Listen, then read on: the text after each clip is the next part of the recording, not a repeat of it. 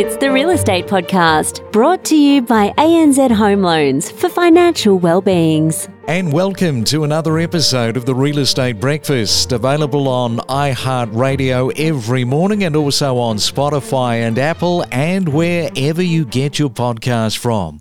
Well, the week is fast disappearing, like the year itself. It is already Thursday morning, the 17th day for November for 2022.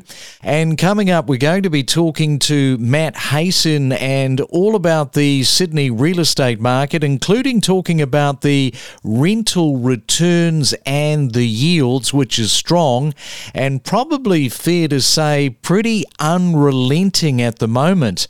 And the softer market is certainly contributing and drawing in investors right around the country to buy. Now, here's a question for you on this Thursday morning. Do you remember ACDC's song Let There Be Rock? Well, if you do, you might even know this bit of trivia and that is that the video was filmed inside a church in Surry Hills, which has recently sold at auction for $6 million. The owner purchased the Gothic style building back in 1986 for 205000 from the Methodist Church, so not a bad return on investment. Hey, if you're celebrating your birthday today for the 17th of November, the Canadian actress Rachel McAdams is turning 44. Danny DeVito is 77, and Martin Scorsese, the film director, is 79.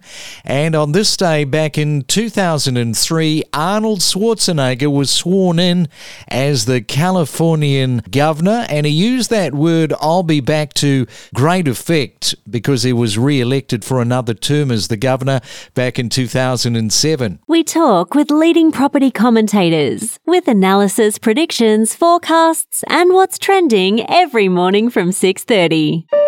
It's the main centre forecast with PRD, selling smarter every day. And checking on your weather on this Thursday morning, mostly sunny today. Good morning to you in Sydney, expecting a high today of 21 degrees. In Melbourne, expecting a little bit of rain this morning and a high of 17. Brisbane, expecting mostly blue skies and sunshine with 27 degrees. And in Perth today, expecting some rain and your top today of 21 degrees. It's your weekday real estate breakfast with news, interviews, and predictions every morning on the Real Estate Podcast. Well, we've had the federal budget and housing featured predominantly, but, and there is always a but sometimes, a lot of investors have concerns around the lack of more reform regarding stamp duty. And joining us this morning is Matt Hayson, Director of Real Estate Agents Cobden Hayson. And a very good morning to you, Matt. Welcome to the Real Estate Breakfast. Very happy to be here. Thanks so much for having me. So, sticking with that stamp duty, how disappointing was the budget, do you think, for investors? Well, it depends which way you want to look at it, of course. Yes, there's probably some disappointment there. I know stamp duty reform's been a large thing and it's been a topical thing which has come up, and obviously they're focusing firstly at first home buyers, but the impost, as you'd know, um, with stamp duty moving in and out of investments with real estate is quite, for a lot of people, really puts them off considerably about making those investments and then opening up the opportunity for rentals and things like that. So maybe there was something more in it. But conversely, it depends which way you want to look at it, whether or not you're an optimist or a pessimist. But the optimistic view would be, well, thankfully they didn't tinker too much in terms of um, what they might be doing with negatively gearing and things like that, which has certainly been a topical thing which has been through governments in the past. So I I guess you've got to look at it with the glass half full. It's the government. They haven't come at us too hard with any additional taxes or anything like that. So, from that measurement, it's actually not too bad.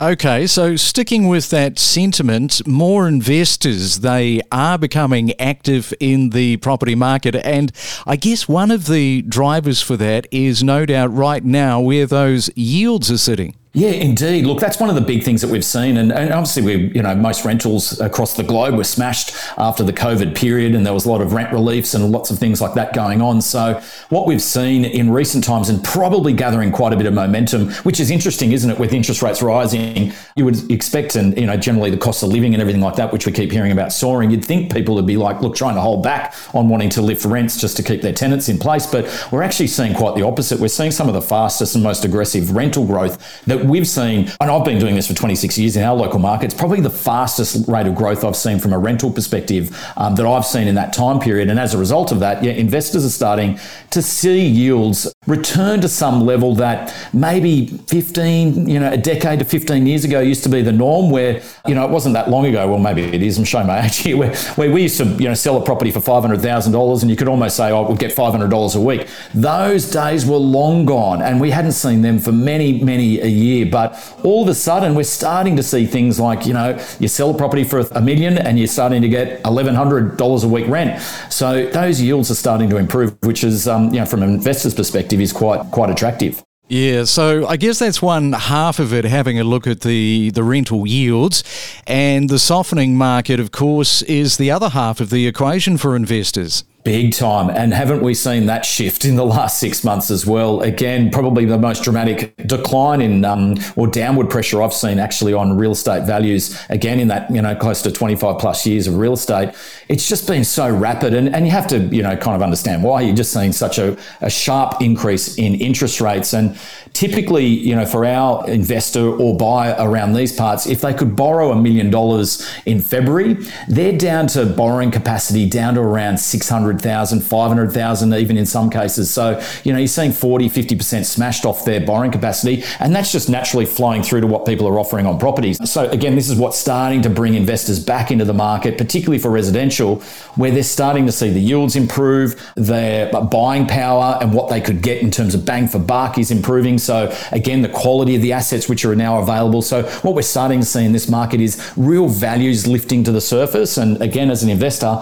it's important to kind of keep your eye on that because some of these markets which you were previously locked out of are all of a sudden opening up again for sure. And the, the yields, I mean, the rental yields, it's hard to know when the rental yields are actually going to slow down. So, what about the dreaded interest rates and inflation? Because the investors recognize what is going on, but want to remain active, I think, probably over the next six months at least. Yeah, look, indeed. And look, any, I think anybody that's investing in real estate, hopefully they're getting pretty astute advice from their mortgage broker or bank or even financial advisor that would suggest to them to say, look, the, the chances are you'd want to be factoring in that the cash rate could lift another percent here in, in Australia. And therefore, can you absorb those costs? And then, as we know here in Australia, APRA has got their um, another 3% on top of that in terms of, you know, stress testing somebody's borrowing capacity. So, you know, if you can factor those into your costs and then still make an astute investment decision, then you're probably going to be pretty safe. Now, where interest rates rise, I think it was even on the radio here in Sydney today